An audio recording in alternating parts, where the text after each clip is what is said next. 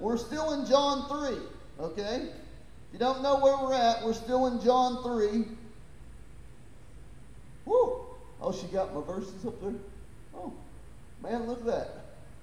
We're in John chapter 3, and we're going to be talking about... Last week, we talked about several things. I want to just go over those real quick. Last week, we discussed what the term born again means. Ganeo, ethano, born from above. We discussed its connection to the theology that we see in John chapter 1, verse 12 and 13. And if you don't remember what John verse 1, 12 and 13 says, I'm going to go back and read it to you just so you can have it in your memory bank. John 1, 12 and 13 says this, But to all who did receive him, who believed in his name, he gave the right to become the children of God, who were born not of blood, nor of the will of the flesh, nor of the will of man, but of God. Amen? Amen. And we saw last week that the term born again is absolutely connected to John's idea that anybody born again is not born again of their own doing. They are born again of God's doing. Amen. They're not born of God by their ancestry being a Jew. They're not born of God because of their good works or their will of the flesh. They're born again by the will of God. Amen. This week, we're going to focus on Nicodemus. But last week, we concluded that being born again is a prerequisite to seeing the kingdom of God. Nicodemus said, "We know that thou art a teacher come from God." And Jesus looked right at him and he said, "You don't know what you think you know. Because no one can see the kingdom of God unless they're born again." Meaning that I have to be born again to even see the kingdom of God. Why? Because the natural man does not comprehend the things of God, nor can it. Amen? The natural man, the flesh, doesn't get it. It doesn't understand it without God's help. Amen? If we could just do it on our own, then Christ wouldn't have to come. Amen? There was a need there. What was the need? The need was that I was trapped in sin so much that I couldn't even see God. I was trapped in sin so much that I couldn't even get to God. God had to get to me. Amen? Isn't that grace? Isn't that the... born-again experience? Born-again experience isn't, "Oh, look at me, I'm so great. I got up here and I got to God." No, that's not Christianity. That's every other religion on the face of the planet where you work your way to God. Nebuchadnezzar. Christianity is God had a plan to get to you. Amen? So we saw last week, we concluded on verse 3 that being born again is a prerequisite to not only going into the kingdom of God, but just seeing the kingdom of God. This week, we're going to pick right back up at verse 4 and Nicodemus' apparent confusion and his incredulous response to Christ. Okay, because he doesn't just respond politely. It doesn't, the reading of the text isn't just like, "How can a man be born again? Can he go a second time into his mother's womb?" I can see Nicodemus, like Mike York sometimes, with smoke coming out of his ears, and he's going, "What are you talking about? Right? I don't get it." Right? That's more like what's going on, isn't it? And if you look at the words that Nicodemus uses, it's evident. Amen? So we're going to read this from the beginning, and then we're going to stop at verse 10. But I'm going to start at verse 1. just to give you a recap, everything in context, amen. Now there was a man of the Pharisees named Nicodemus, a ruler of the Jews. This man came to Jesus by night and said to him, Rabbi, we know that you are a teacher come from God, for no one can do the signs that you do unless God is with him. Jesus answered him, Truly, truly, I say unto you, unless one is born again, he cannot see the kingdom of God. Nicodemus said unto him, How can a man be born when he's old? Can he enter in a second time into his mother's womb and be born? Jesus answered, Truly, truly, I say unto you, unless one is born of water and of the Spirit, he cannot enter the kingdom of God. That which is born of flesh is flesh. That which is born of Spirit is spirit. Do not marvel that I say to you, you must be born again. The wind blows where it wishes, and you hear its sound, but you do not know where it comes from or where it goes. So it is with everyone who is born of the Spirit. Nicodemus said to him, How can these things be? Jesus answered him, Are you the teacher of Israel? And yet you do not understand these things. Wow. Wow. Let us pray. Father God, we ask that you would bless the reading of your word. We pray, God, that you would help us to hide it in our hearts, that we might not sin against you. Lord, we ask that you would help us to rightly divide your word. Help us to understand it. Give us wisdom. We ask this in Jesus' name. Amen and amen. So I want to start with the obvious, okay? The obvious thing is Nicodemus absolutely does not understand what Jesus is talking about. Right? Like, could you get any more obvious? Jesus is speaking of spiritual things. Nicodemus is thinking of physical things, right? Now, how many of us get caught in that trap? How many preachers do you see on TV who are caught in that trap? The trap is this. The trap is they're so focused on what God's going to do for them right now that they don't realize that the promises they think they're going to get today are actually promises for the world to come. Amen? Now, I want to say that again because there's some post-millennial people that are probably going to watch this, and I want them to understand that there is a world to come that is not this world.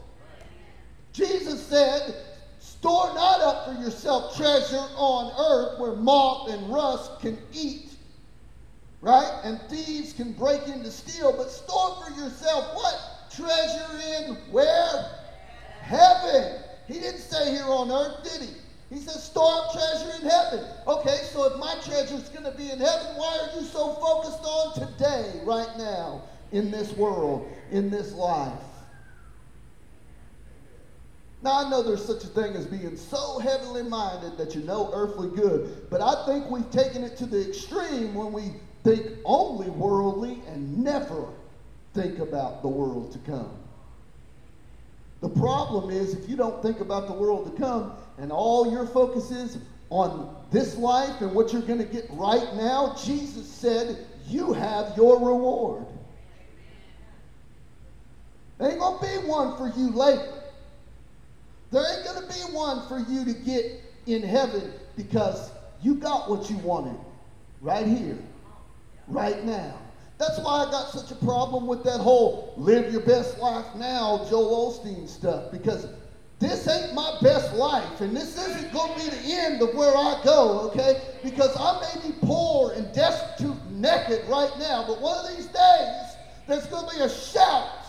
There's going to be a trumpet of God, and the dead in Christ are going to rise, and we who are alive and remain are going to be caught up to meet the Lord in the air. And so shall we ever be with the Lord. And there'll be no tears in my eye. He'll wipe away all my tears. There'll be no pain, no more death, no more sin, no more hunger. Amen. Why? Because there's a world that's coming. I would have you to know that that is not Old Testament speak. That's New Testament speak. The New Testament's telling you there's a world that's coming. It ain't here yet. It may have got inaugurated, but it ain't here. It may have got started, but it ain't done. It ain't culminated. No Christian theologian would say that all of God's culminated work is done. That's ludicrous. Amen? The culmination is not done. The consummation of God's promises has not been finalized. That's on its way. It ain't here yet. Has it been started? Definitely. Did the kingdom come? Yes. Are we living right now in the kingdom? Yes, I hope you are. My prayer is that you are. But what we read right here, it says, unless you're born again, you can't even see the kingdom. And then he says, unless you're born of water and of the Spirit, you cannot enter the kingdom. Right now, what we have are a whole lot of people professing Christ that will never enter the kingdom of God. We got a lot of people that say or name the name of Christ, but when it all happens, when the day of the Lord comes, they're going to come to Christ and they're going to be saying those famous words, Lord, Lord, did we not prophesy in your name? Did we not do many wonderful works? Did we not cast out demons? Did we not do all these wonderful works in your name? Anybody remember what Jesus says in Matthew 7 to them? He says, depart from me, ye workers of iniquity. I never knew you. Do you know what that word iniquity there really means? Lawlessness. Those Christians who think they could prophesy in my name and do all these works in my name, but then go on and live their own life the way they want to.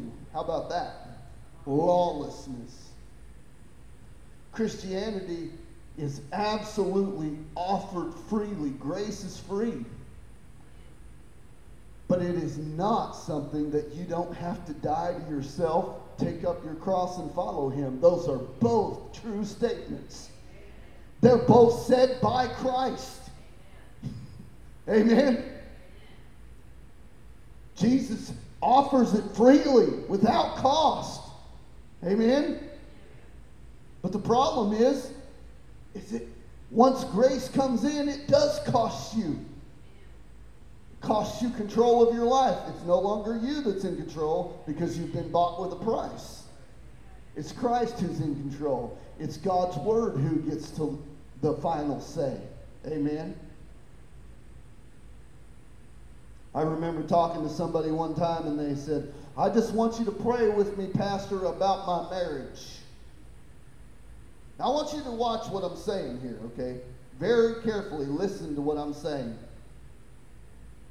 I was told, I want you to pray for my marriage, Pastor, because I just don't know that this is the marriage that God wants for me. You better be careful with that nonsense. That ain't biblical. There ain't nowhere in the Bible where God told somebody, hey, you need to divorce them and go marry them. That's a lie from hell. If you're married, you stay married. That's the biblical mandate. You get married, you stay married. That's the biblical mandate. Amen?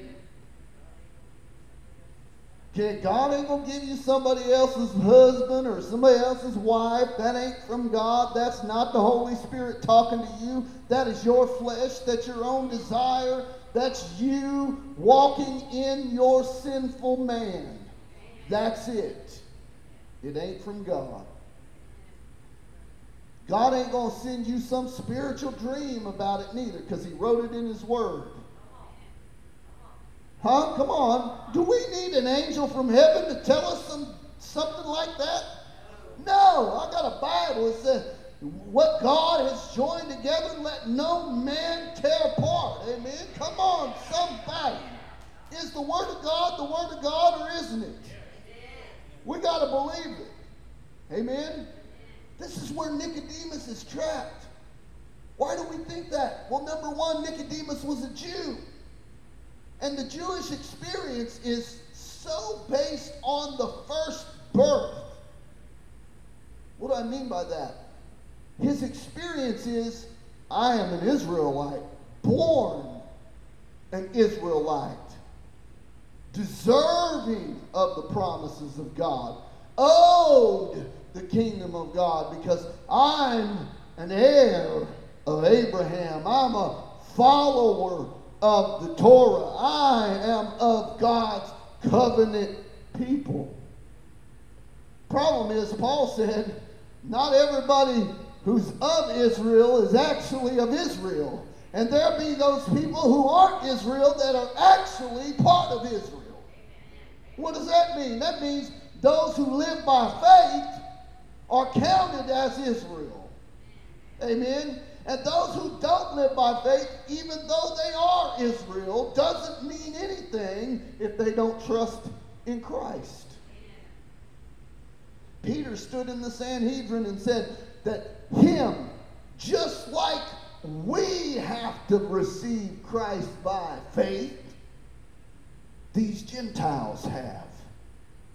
And God gave them the promise of the Holy Spirit. So who are we to turn away from them? Water baptism. What's he saying right there? A whole mouthful. What he was saying, that even him and John, who were preaching to the Sanhedrin at the time, even John and him, who are born Israelites, who could have stood on their own merit and said, oh, we're part of Abraham's family, they realized that Jesus came and said, you must be born again. And that's who Jesus is talking to right here. Not just a leader of the Jews. Nicodemus was the teacher of Israel. This is a title. He was the most prominent teacher in Israel, who was a Jew, and probably found it very disconcerting that Jesus would look at him, a Jew, who was born and circumcised and in covenant with God, but he would look at him and tell him, you, Nicodemus, must be born again. Now, the challenging part is this. Nicodemus probably knew the law better than you. Nicodemus probably followed the law better than you. Nicodemus, for all intents and purposes, may have been much more righteous than you are. And if Nicodemus had to be born again, how much more than me and you need the grace of God? Amen? If Nicodemus, who was the most learned man of his day, still could not comprehend what this born again thing was, without the help of God, nobody else today is going to be able to understand it without God's help either. He had the words. Jesus had an expectation that he should have understood these things. Verse 10, he says, are you not a teacher of Israel, and you don't know these things? Amen? Matthew Henry sees this as Nicodemus being focused on the natural man because, like all Jews, his birth into and as an Israelite is very important to him culturally. But Christ seems to think that he should understand these things, and that he still sets an expectation on Nicodemus, that Nicodemus must be born again. I got a couple notes I want to read. Moving on to verse 5. Jesus answered and said, truly, truly, unless one is born of the water and of the Spirit, he cannot enter the kingdom of God. Now I want you to notice that he first tells him, unless a man is born again, he can't see the kingdom of God. Amen? Now he says, unless one is born of water and of the Spirit, he cannot enter the kingdom of God. Amen? This is a very interesting term, first of all, where he says, unless one is born of water and of the Spirit. Now, a lot of people will try to say, well, water means your first birth, your natural birth, and then the Spirit means your spiritual birth. That is not really what it's talking about. Nowhere else in the Bible is the word water referred to as some born experience of being born. It's never water, and water used in this way is never equated as, never in Jewish text, as being born. The term being born of water is never used anywhere in the Bible to talk about a natural birth. Anywhere. So theologically, I cannot make that assumption, okay? Next, some people say, well, it's just talking about, you know, the water of God's word washing over you. You may be able to make that implication, but that's not what's being said here when we understand the context, okay? Jesus never spoke to anybody just happenstancely, okay? And Jesus was out fulfilling Scripture, right? He came not to do his own will, but to do the will of him who sent him, right? Nearly everything Jesus did was a fulfillment of Scripture.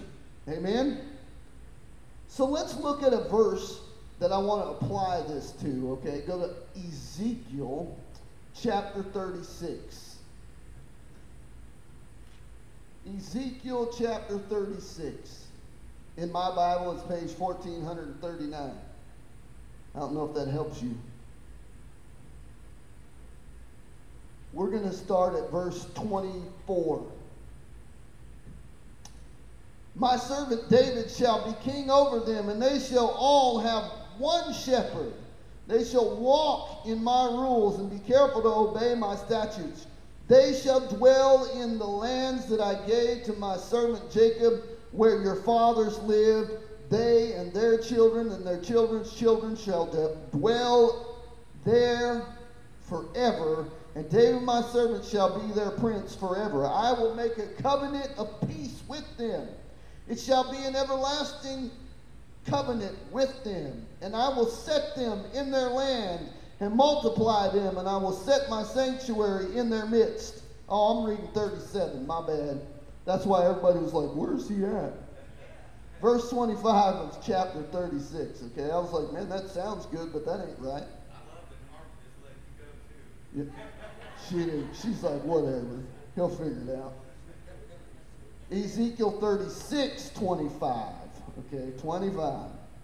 We can do 24 also. I will take you from the nations and gather you from all the countries and bring you into your own land. Now watch this.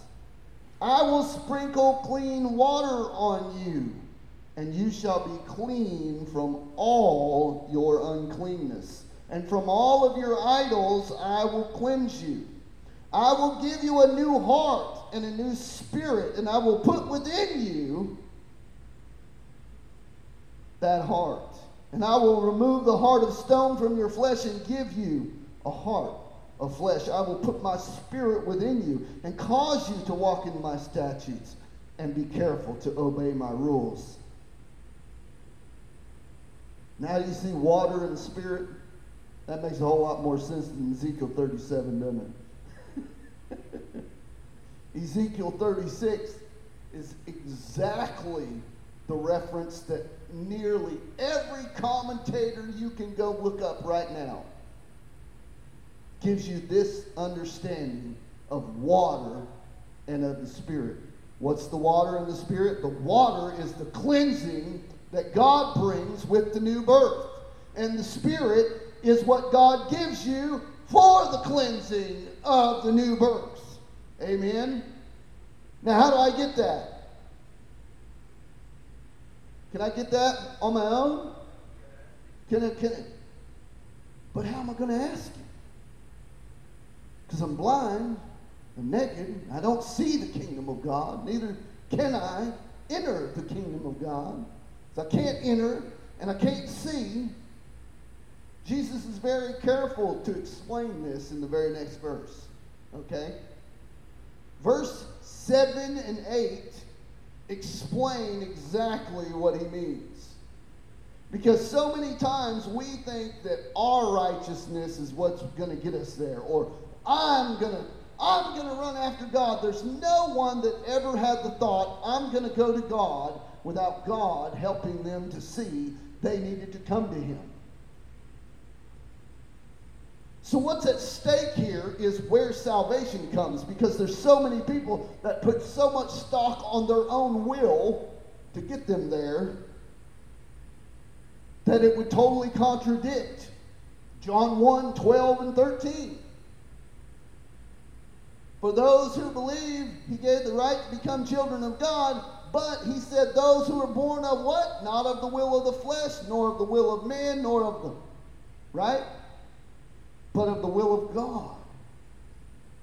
God is absolutely necessary for God to open your eyes for you to even come to faith in Christ. Not one person is ever just going to wake up one day on their own, by their own volition, just go, hey, I'm going to wake up today. I woke up and I just want to choose God. It doesn't happen. Look at the world around you. They are evil in their own eyes. They do all sorts of wickedness. They have no thought of God. They are not running after God. They're not seeking God. And I dare to say that you were not seeking God when God found you. The reality is, to be born again, God has to do something in me. Amen?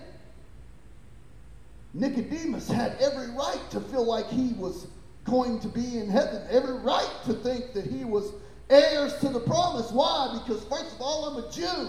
Second of all, I'm circumcised. Third of all, I keep the law of Moses, right? Fourth of all, I'm a teacher of the law of Moses. Amen? Even Nicodemus, who was all of those things, could not see that he had to be born again.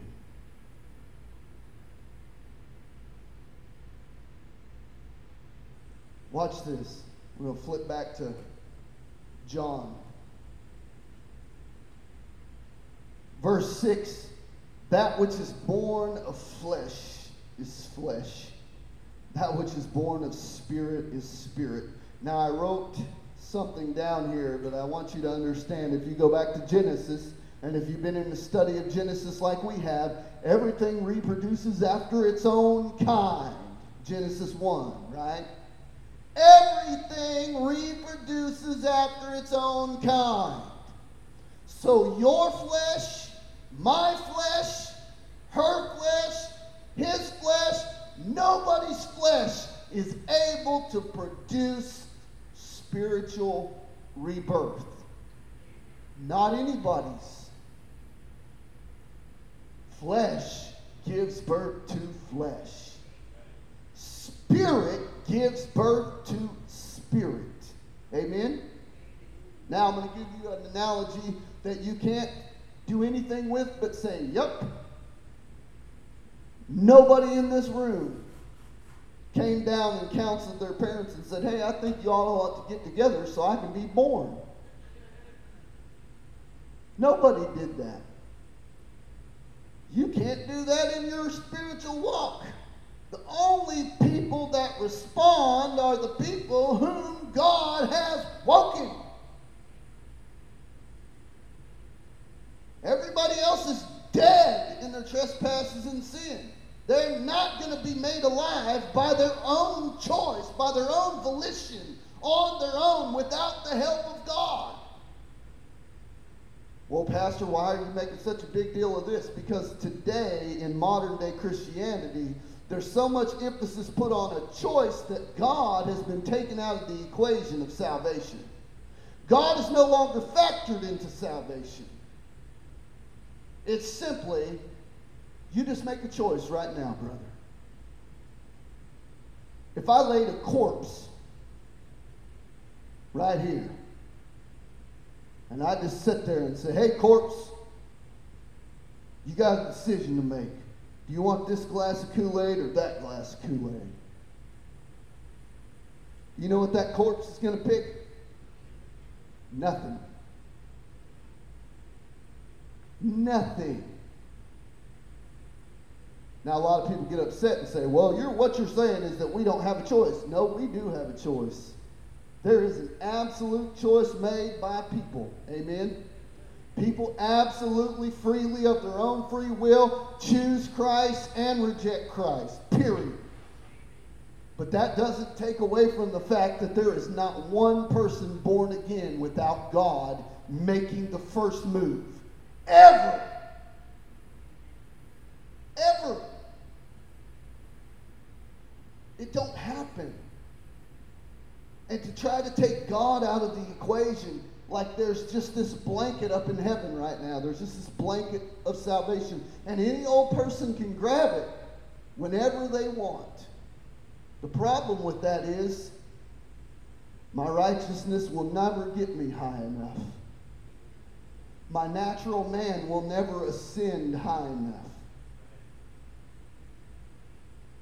My own will always fall completely short of reaching that. Without God reaching down and grabbing me, doesn't happen. What they've turned modern-day Christianity into is you can save yourself. You don't need Jesus. You just save yourself. You just do it on your own.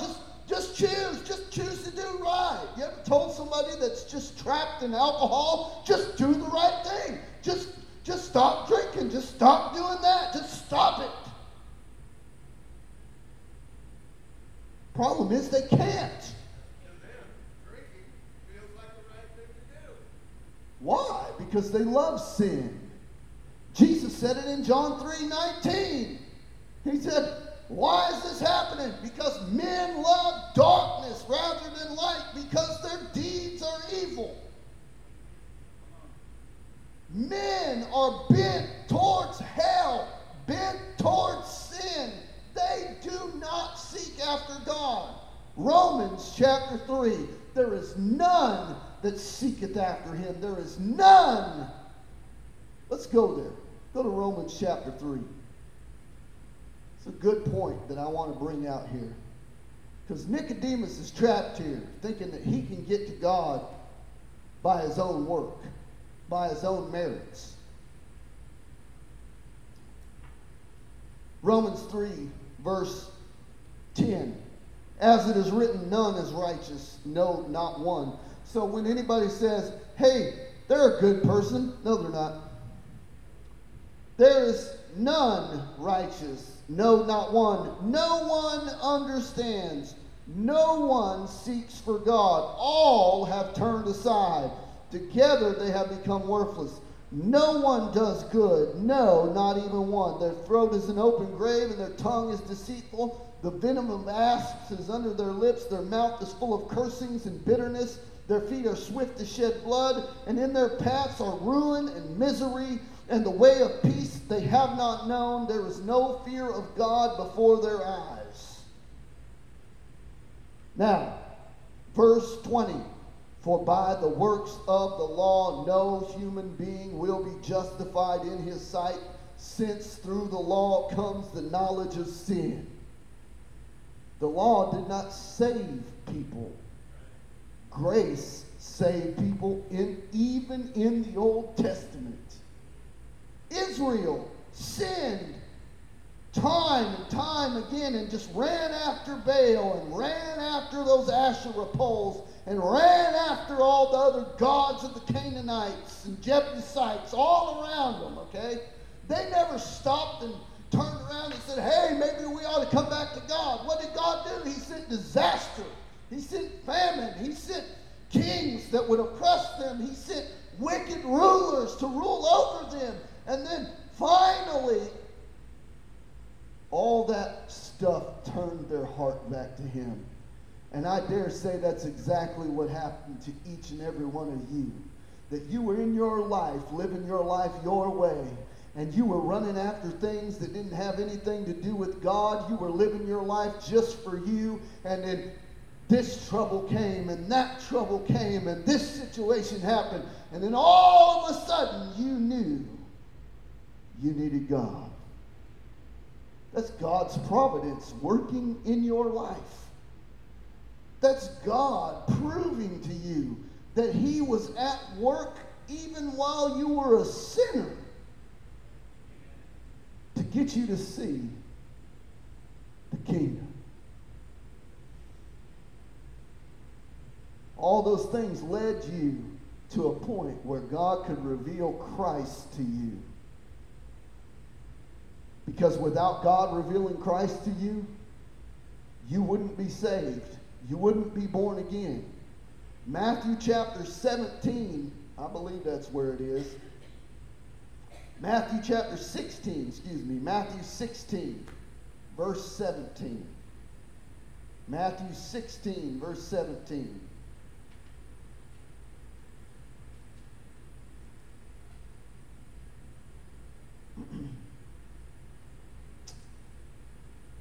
We can start from the beginning, verse 13. Now when Jesus came into the district of Caesarea Philippi, he asked the disciples, "Who do people say that the Son of Man is?" And they said, "Some say John the Baptist, others say Elijah, others say Jeremiah or one of the other prophets." He said unto them, "But who do you say that I am?" Simon Peter replied, "You are the Christ, the Son of the living God." And Jesus answered him, "Blessed are you, Simon Bar-Jonah, for flesh and blood has not revealed this to you, but my Father who is in heaven." Now why is Jesus saying flesh and blood haven't revealed this to you? Because the reality is flesh and blood cannot reveal it to you.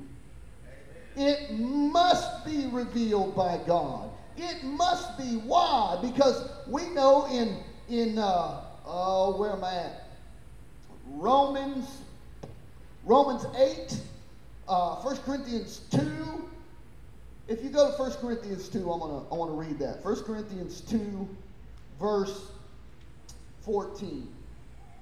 1 Corinthians 2, verse 14. This is a very important portion of Scripture that we need to gather in on here. 1 Corinthians 2, verse 14. The natural person does not accept the things of the Spirit of God, for they are folly to him, and he is not able to understand them because they are spiritually discerned. The spiritual person judges all things, but is himself to be judged by no one. For who has understood the mind of the Lord so as to instruct him? But we have the mind of Christ. Now when he says we have the mind of Christ, who's he talking about? People who are born again. Those who believe. Amen. Unbelievers do not have the mind of Christ. Unbelievers do not understand the things of God. They do not understand the things of the Spirit.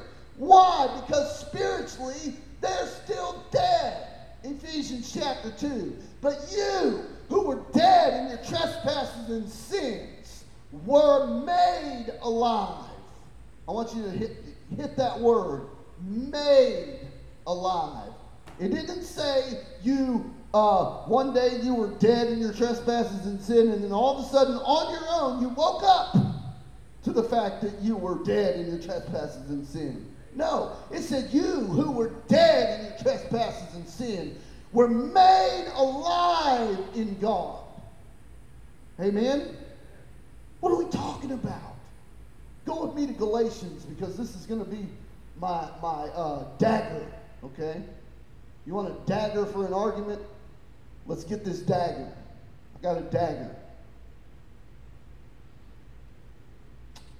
We're going to be in Galatians chapter 1, verse 11. I'm going to start right there. For I would have you know, brothers, that the gospel that was preached to me is not man's gospel, nor did I receive it from any man, nor was I taught it, but I received it through a revelation of Jesus Christ. For you have heard of my former life in Judaism. I want you to note that word. because everyone that's born again ought to have a former life. Amen. Everyone who is a believer in Christ, who believes the gospel, better have a former life. Amen. What does that mean? The thief can't keep stealing. The murderer can't keep murdering. Amen. I'm going to say it. The homosexual can't remain a homosexual. For if you have heard of my former life in Judaism, I persecuted the church of God violently and tried to destroy it. And I was advancing in Judaism beyond many of my own age among my people. So extremely zealous was I for the traditions of my fathers. Now here it is. But when he who had set me apart before I was born, who had called me by his grace, was pleased to reveal his son to me, in order that I might preach him among the Gentiles. I did not immediately consult with anybody, nor did I go up to Jerusalem to those who were apostles before me, but I went away into Arabia and returned again to Damascus. What does this have anything to do with what we're talking about? Because Paul was one way before his road to Damascus experience.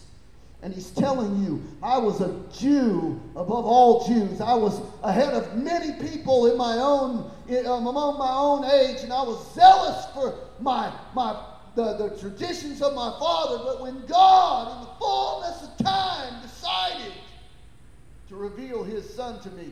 Now notice he didn't say, oh, God had this afterthought and then finally chose me. He said, he who set me apart before I was born. Amen. This is the hard part, because we've said this before, and I'm going to keep saying it. There's two sides to this coin. There's the whosoever will side. That whosoever will is definitely on our end. We don't know who's going to be born again. Right? We don't know. And we know that in the book of Revelation, there's going to be a group of people that is so vast that they can't even be numbered by us, right? But God is not that way. There's not one person who ever gets born again that God goes, man, I didn't see that person coming. God never looks at somebody and goes, man, I really thought that they would choose me. God doesn't have those thoughts. Why? Because God declares the end from the beginning, and God knows all things. There's nothing hidden from God. God is not waiting on a bench, just waiting to see who's going to choose him and who's not going to choose him. No, God knows whose are his. God knows who are his. Jesus said, those whom the Father has given me will come to me. What does that mean? There's a particular people. There's God. God's not confused about whosoever will. Whosoever will is true. Whosoever will come, they will be saved. That's true. And we don't know who those whosoever wills are, but God does. God knows all things, does he not? Either God is all-knowing or he ain't. Amen. The problem with this is once you start dissecting it and acting like, well, God's just waiting for me to make a decision, and he just really don't know which way I'm going to go. That's not God. Whoever you're talking about that way, that thing is not God, because God does know who chooses him. God does know who are his and who ain't his. God's not confused by you. God's not confused by people's so-called indecision. Why? Because God knows the heart of every man. Amen? God doesn't look at you and go, I'm so glad Mike finally chose. I just did. Man, I was so worried right there. I didn't know if it was going to happen. First of all, if that's really the God that you serve, he's neither all-powerful nor all-knowing. That's not the God of the Bible. The God of the Bible always knew who were his people and who weren't. Period. He's not confused. We need to stop putting that on God. Whosoever will is definitely my perspective, right? Because I don't know whosoever will. And you don't know whosoever will. And you don't know whosoever will. But God does. And God ain't confused. He counts the hairs on your head. And for those of you, it's maybe a shorter count than others. Amen? And mine's getting shorter all the time. The reality of what he's telling Nicodemus is, Nicodemus, you're not going to get here on your own. And you're not going to be able to ascend to this knowledge. It's not just going to be something you can do on your own. You must be born again. There must be a happening in your heart to take that heart of stone out of you. Heart of stone will not receive from God. The unclean person will not get filled with spiritual things because he is dead and lifeless. This born-again experience is exactly what's talked about in Ezekiel. And I want you to notice that in Ezekiel he said, and I will take out of them the heart of stone and put in them a heart of flesh, and I will cause them to walk in my ways.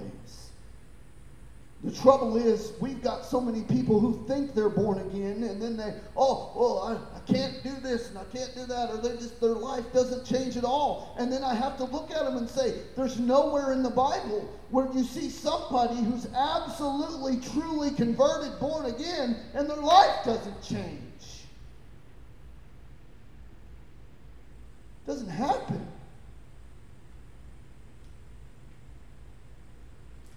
He says, marvel not. Marvel not. Why did he say that? Well, first of all, because he could tell that Nicodemus was truly marveling over this, right? Nicodemus is, how can this happen? How can a man be born when he's already old? Because you're still thinking earthly things, Nicodemus. Got one more verse on this topic. You go to Romans 8. Romans chapter 8, verse 7.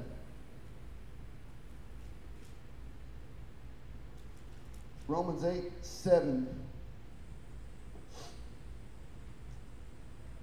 For the mind that is set on the flesh is hostile to God, for it does not submit to God's law. Indeed, it cannot. Those who are in the flesh cannot please God. Amen? The reality that this dirt suit and its fallen state and the sin that dwells in me causes me spiritually, before I know Christ, I am dead, trapped, bound in sin. I serve my father who is the devil before Christ. I serve my own sinful desires. And that doesn't automatically just change because I decide that it changes. It changes because God, in his infinite grace, opens my eyes to my need for Christ. There's not one person on the face of the planet who ever, ever chose God before God chose them. It doesn't happen. It does not happen.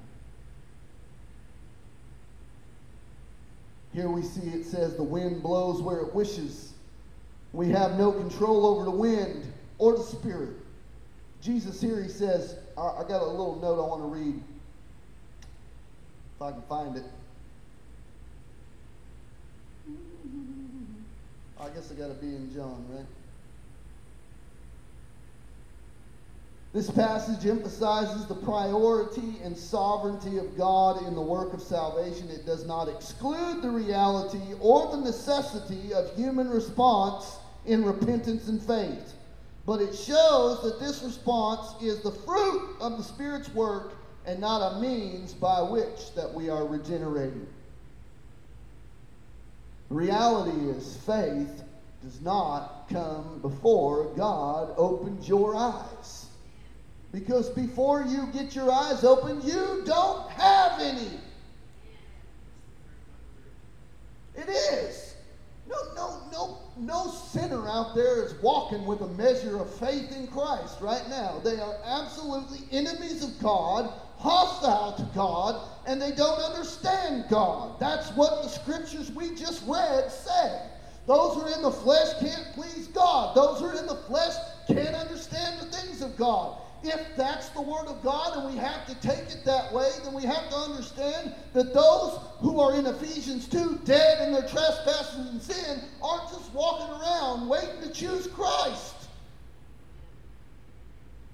God has to do a work in them. God has to make them alive. The King James said He quickens you. Right? Go to Ephesians 2. I'll make sure I'm right. Ephesians 2. But you who are dead in your trespasses and sin has God quickened, made alive. This making alive is just like your first birth. You didn't have nothing to do with it. Amen? Isn't that what it says? What does it say? You read it. Chapter 2, just start at verse 1.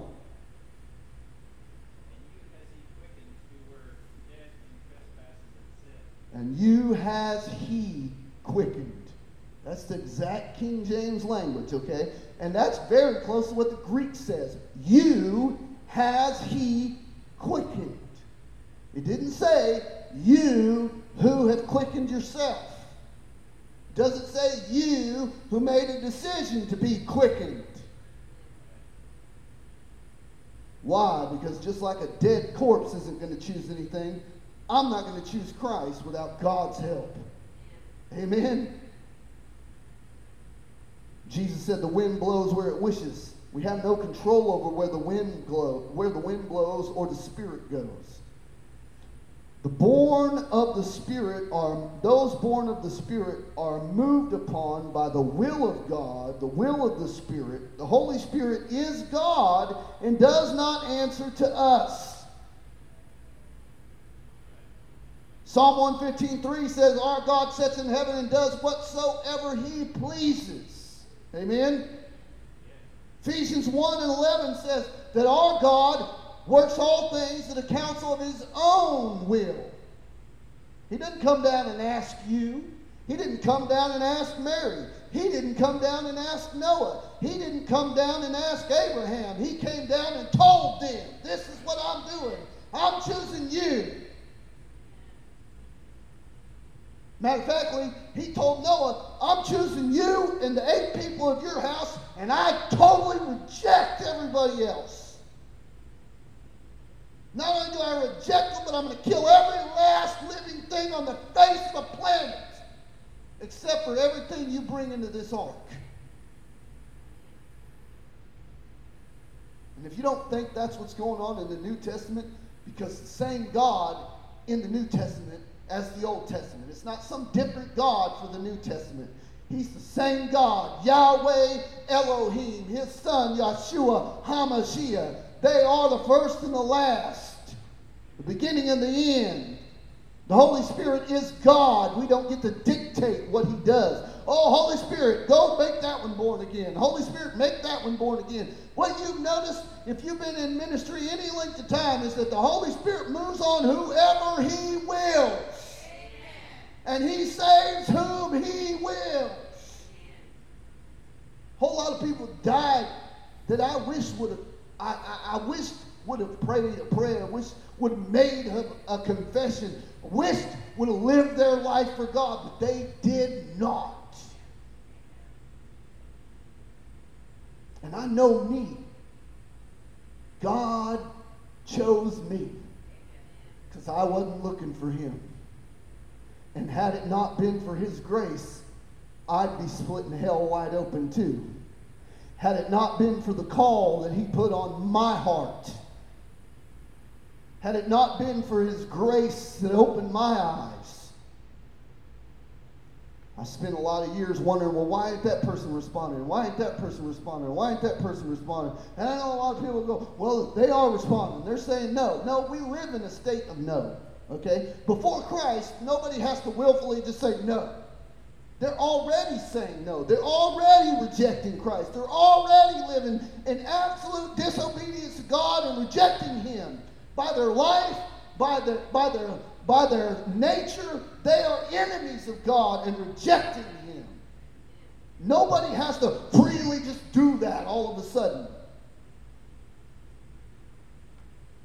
The grace is when God opens the eyes of an undeserving sinner who sees their need for God and responds, yes. That's grace. 1 Corinthians 12:11. I want to read this real quick.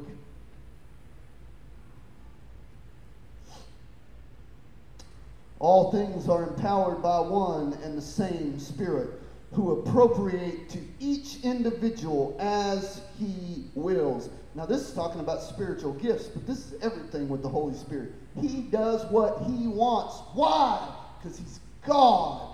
He's not just your plaything. You don't just get to say, oh, Holy Spirit, do this, and Holy Spirit, do that. That's blasphemy. The Holy Spirit is God, and Psalm 115 says God does whatsoever he pleases.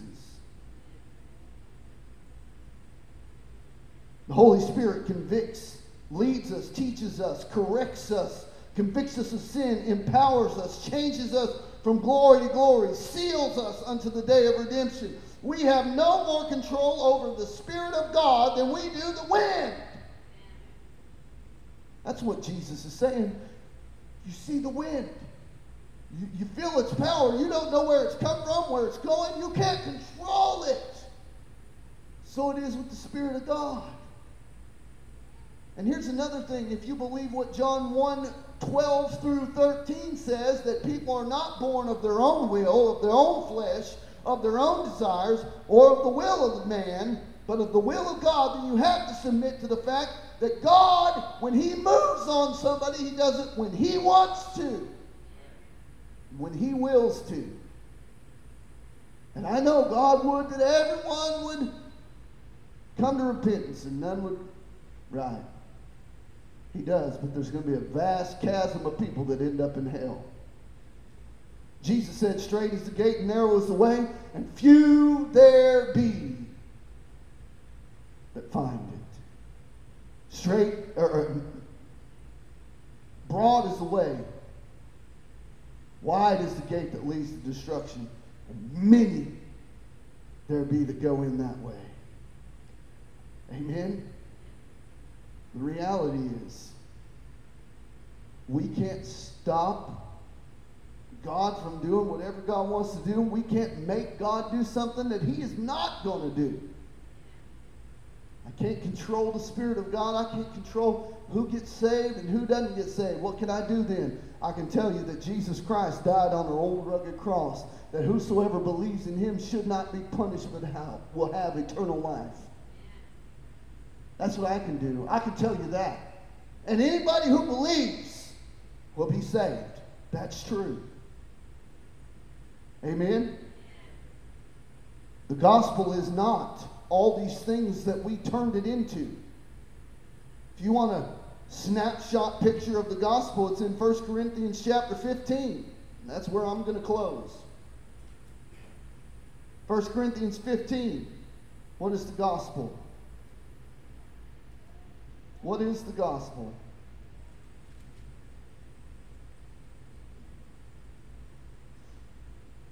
Starting at verse 1, now I would remind you, brothers, of the gospel I preached to you, which you received, in which you stand, and by which you are being saved, if you hold fast to the word I preached to you, unless you believed in vain. For I delivered to you as first importance what I also received, that Christ died for our sins in accordance with the Scriptures, that he was buried and he was raised on the third day in accordance with the Scriptures, and that he appeared to Cephas Then to the 12, then it appeared to more than 500 brothers at one time, most of whom are still alive, though some have fallen asleep. Then he appeared to James, then to all the apostles, and last of all, as to one untimely born, he appeared unto me. For I am the least of the apostles, unworthy to be called an apostle, because I persecuted the church of God. But by the grace of God, I am what I am. And his grace toward me was not in vain. On the contrary, I worked harder than any of them, though it was not I, but the grace of God that is within me. Whether then it was I or they, or so we all preach. And so you believed. What's the gospel? Jesus died for our sins according to Scripture, was buried, rose from the dead according to the Scriptures. That's the gospel. Amen? This Jesus has to be revealed to you, and your eyes have to be open. And I pray that today there's people watching on Facebook or who are going to hear this podcast, and their eyes are opened, and their hearts are open, and they would believe and have faith in Christ. But without God, none of us would be saved. And I'm so tired of hearing on TV this testimony. If God saves me, why does it our testimonies sound like this? When I found Christ. Almost every testimony you ever hear, that's what they say. When I found Christ. The problem is Christ ain't lost. You are. You weren't looking for him. He came looking for you.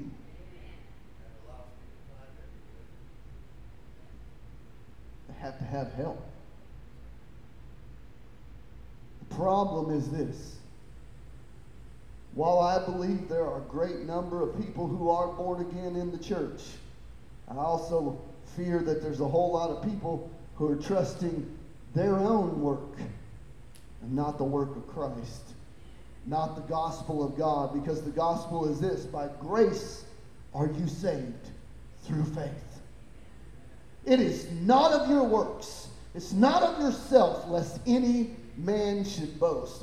The problem is, if grace is even 1/10 of a millisecond of a percent you, then it ain't grace.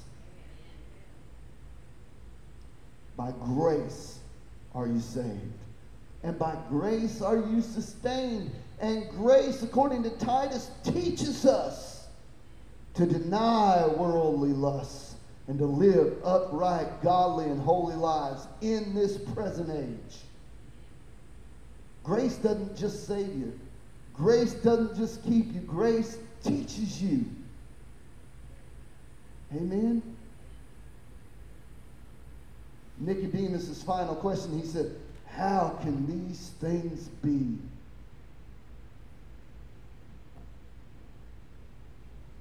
Jesus spent all of his time telling him, that which is born of flesh is flesh, that which is born of spirit is spirit. Nicodemus still sat there, bewildered. Like many people today, they think they know how to get to God. But Christianity is not about you getting to God. It's about God getting to you. Amen? Let's pray. Father God, we ask for your grace. Lord, we ask for your mercy. Lord, we pray for those who are in this room and those who are watching on Facebook. Lord, we pray for those who are going to listen to this later on the podcast, God, and we pray that you would move on their hearts. Lord, we pray that you would open their eyes to see whether they are trusting in themselves or they are truly trusting and putting their faith in Christ. Lord, let not one of us walk ignorantly or pridefully in our own desires, in our own works, in our own righteousness, or even in our own will. But help us, Lord, to see your will, to see your work. and to humble ourselves before the hand of an almighty God.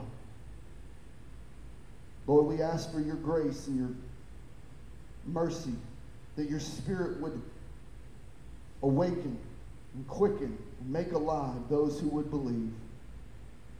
Lord, we pray that the gospel would go forth, and that whosoever would believe, let them come. We ask this in Jesus' name. Amen.